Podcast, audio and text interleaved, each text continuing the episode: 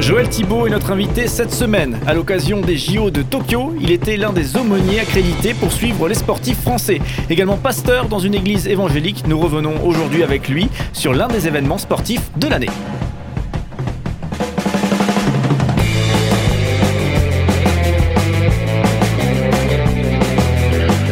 Colonnes à la notre invité de la semaine. Bienvenue encore et toute cette semaine. Bonjour Cédric. Alors, du coup, euh, les JO de Tokyo, c'est très frais encore dans, nos mémoires. Est-ce qu'il y a un ou plusieurs moments forts que vous retenez euh, tout particulièrement, Joël Thibault, euh, par rapport à, cette, à cet événement sportif passé maintenant?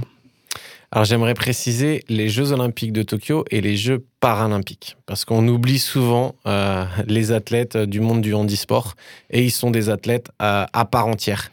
Et, euh, France 2 a, et France Télévisions a beaucoup couvert cet événement, et on prépare Paris 2024, et il faut que dans nos mentalités, on se prépare à, à valoriser ces personnes. Donc, nous, dans le service d'aumônerie, j'ai été accrédité sans avoir d'accréditation euh, physique euh, cette fois-ci. J'ai été, contrairement à, Rio, mais j'ai été sollicité pour proposer avec euh, d'autres collègues aumôniers à, à l'international et une collègue suisse des contenus. C'est-à-dire que le CIO, cette fois-ci, a demandé des contenus vidéo et donc qui étaient plus des contenus de méditation biblique. et moins sur le côté accompagnement pastoral, écoute, euh, qui était moins possible de faire. Alors, ils ont créé de leur côté des lignes d'écoute, mais plutôt avec des, psychologues.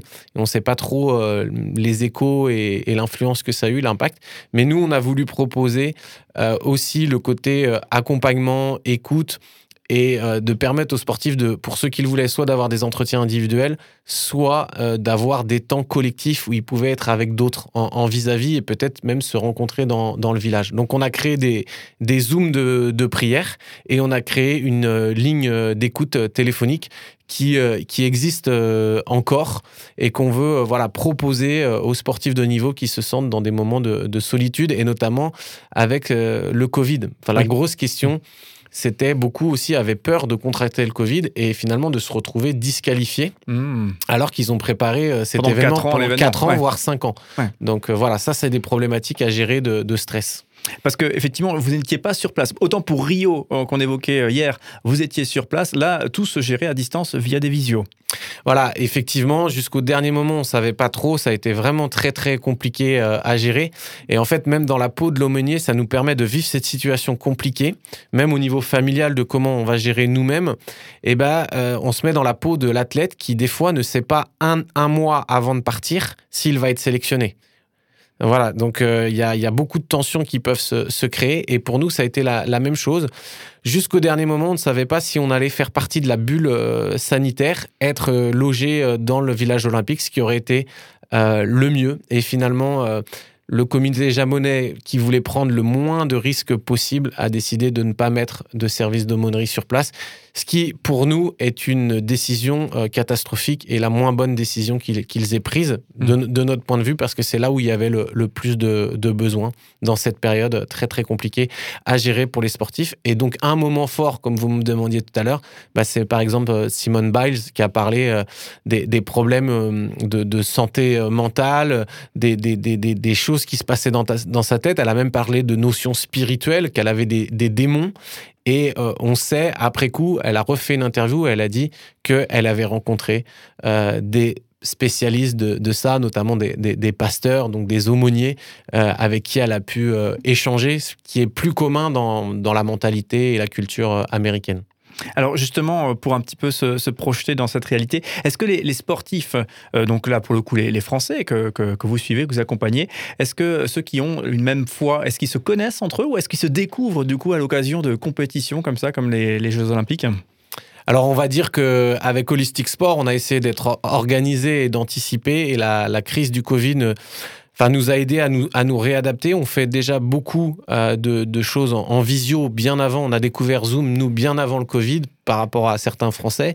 On avait déjà mis en place des choses et ça s'est accentué pendant le Covid et on a eu jusqu'à 100 sportifs de haut niveau qui se connectaient euh, sur nos plateformes pour être ensemble. Donc, plusieurs Olympiens. Là, on avait une vingtaine d'athlètes olympiens, paralympiens. Alors français et francophones, hein, parce qu'on se limite pas que juste à la France. On a des Belges, on a des Suisses, on a de la de l'Afrique francophone aussi qui sont connectés avec nous. Et c'est important de créer ce réseau et ce sentiment d'appartenance à une à une famille et créer ces liens de solidarité. Parce que si quelqu'un rencontre une difficulté, eh ben peut-être qu'il va avoir un autre athlète qui pourra lui proposer euh, euh, ses services.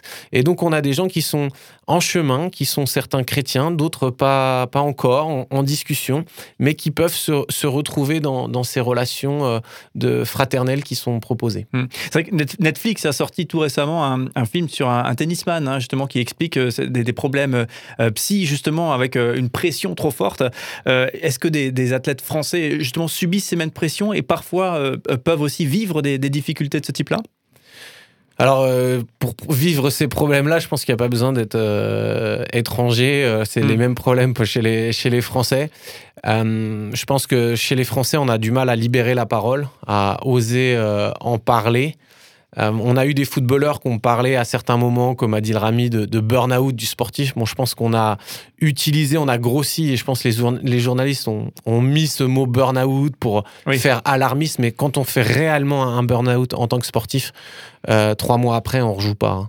Euh, on a du mal à, se remettre. Donc il faut qu'on fasse attention euh, aux mots qui sont donnés. Mais on l'a vu par exemple avec un tennisman comme Jim Chardy, qui à un moment donné a, a préféré arrêter la compétition pour se concentrer sur sa vie de famille, parce que les contraintes, notamment en tennis, était énorme. Mm. Euh, un jour, on était testé positif, du coup, on était disqualifié. On refaisait un test 24 euh, heures après, on était finalement négatif, mais on était quand même euh, éliminé, on devait, on devait quitter. Et ça, c'était quand on fait des, des, milliers de kilomètres pour faire un tournoi et que ça se répète, il y a une usure mentale qui se produit. Et ça, c'est très dur. Et les gens, je comprends, qui préfèrent aussi être auprès des leurs dans ces moments-là et faire une période euh, un peu, un peu off en attendant que les beaux jours euh, reviennent et de pouvoir donner pleinement son, son tennis parce que ça, tous les à côté, les quarantaines ont beaucoup usé euh, les sportifs. Il y a quand même, c'est un esprit de fête hein, qui se passe quand même dans, dans, dans, des tournois. On est ensemble, on prend plaisir à se voir, à, se rencontrer. On a aussi des, amis, de la famille qui peuvent venir. Et là, tous les accès étaient limités. Donc on, se retrouve vraiment cloisonné et cet isolement est, euh, est encore euh, plus fort. Même s'il y a la technologie, rien ne remplace le fait qu'on a besoin d'être ensemble, de se serrer euh, dans les bras et de s'encourager, de se taper dans les mains. Hmm. Et ce qui montre qu'on est vraiment des êtres relationnels dans la manière dont Dieu nous a créés. Alors du coup, on en revient au, JO de, Tokyo. Est-ce que vous, personnellement, il y a, sur le plan sportif, il y, a, des choses où vous avez vibré, vous étiez devant la télé à, crier euh, plus fort que le son, de, le son du téléviseur Alors moi, le plus beau souvenir qui me vient, c'est le judo par équipe. Alors ça, ça a été un moment, j'ai trouvé que c'était fort et j'étais content pour Teddy Riner puisque ça a été compliqué pour, pour lui et à travers toutes les péripéties par lesquelles il est passé. Et, de voir aussi ce, sport euh, mixte, il y avait quelque chose de, beau et j'espère que ça, prépare quelque chose d'encore plus beau pour, euh, Paris 2024. Pour moi, c'est le moment fort euh, de, Tokyo. Et puis, aussi le moment où je me suis levé à, 3 heures du matin pour voir un athlète paralympien que, j'accompagnais et que malheureusement sa compétition n'était pas retransmise à, la télé. Donc ça, ça a amené un petit peu de, frustration et de déception par rapport à la relation que j'avais avec, avec cet athlète et de, de, vivre les choses plutôt en, live tweet qu'en live vidéo. Alors justement, dernière question pour conclure cet échange. les médias qui quand même exercent une grosse pression. On le disait tout à l'heure, il y a quand même une, forme de, reprise d'informations. On grossit des traits, euh, parfois sans le vouloir, mais, mais voilà, il y a la machine médiatique aujourd'hui qui est tout particulièrement attachée au, monde du sport. Et ça, finalement, ça contrebalance assez fort avec vous qui êtes auprès de, des réalités, des, concrets et parfois aussi des confessions de, justement de, ces athlètes. Est-ce que c'est pas agaçant parfois justement de, voir ces, ces gros titres et cette machine médiatique? On est dans la culture du buzz, on est dans la culture des réseaux sociaux.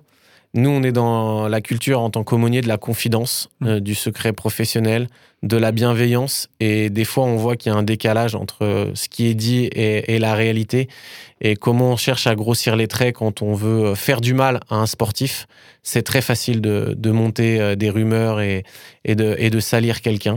Et donc, je pense qu'il faut que les, auditeurs apprennent à, prendre du recul sur ce, qui, sur ce qui est dit et à creuser parce que dans une culture de la fake news, il y a beaucoup de choses qui sont très très très euh, grossi et amplifié. Merci Joël Thibault, on le rappelle, hein, vous êtes aumônier du sport, vous êtes notre invité toute cette semaine et demain on parlera d'un recueil qui s'appelle Plus que vainqueur, où justement c'est des athlètes de, haut niveau euh, qui évoquent euh, l'importance de la foi euh, dans la pratique de leur sport. Donc vous êtes notre invité toute cette semaine et on vous remercie.